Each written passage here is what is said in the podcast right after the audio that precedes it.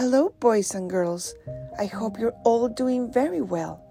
Today we're going to read the Gospel of next Sunday, February the 11th, and it was written by Mark.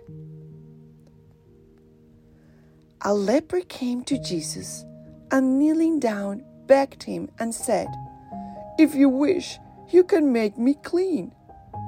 Moved with pity, he stretched out his hand, touched him, and said to him, I do will it. Be made clean. The leprosy left him immediately, and he was made clean.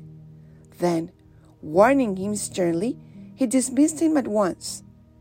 He said to him, See that you tell no one anything, but go, show yourself to the priest, and offer for your cleansing what Moses prescribed. That will be proof for them. The man went away and began to publicize the whole matter.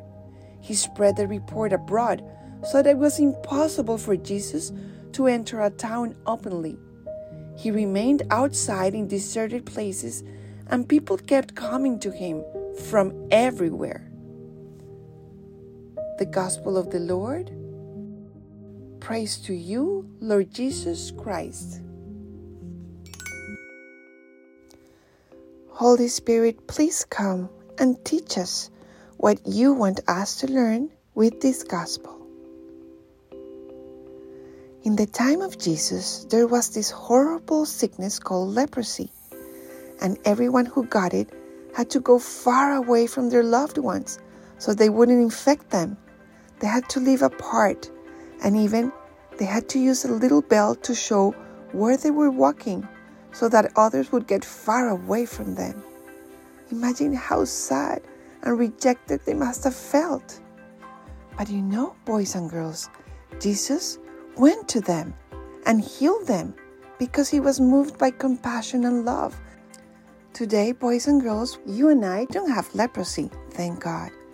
But we can also be sick. And I don't mean like having a cold or a stomach bug.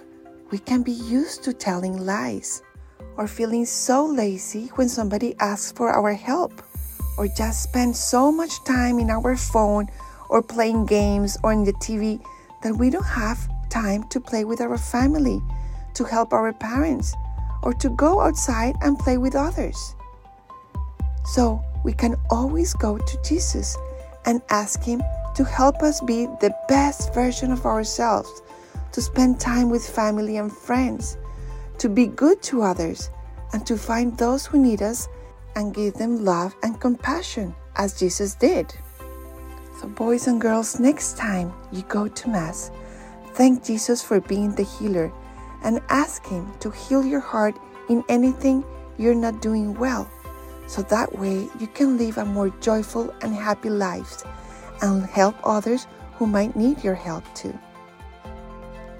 Okay, boys and girls, thank you so much for listening and hear you next time.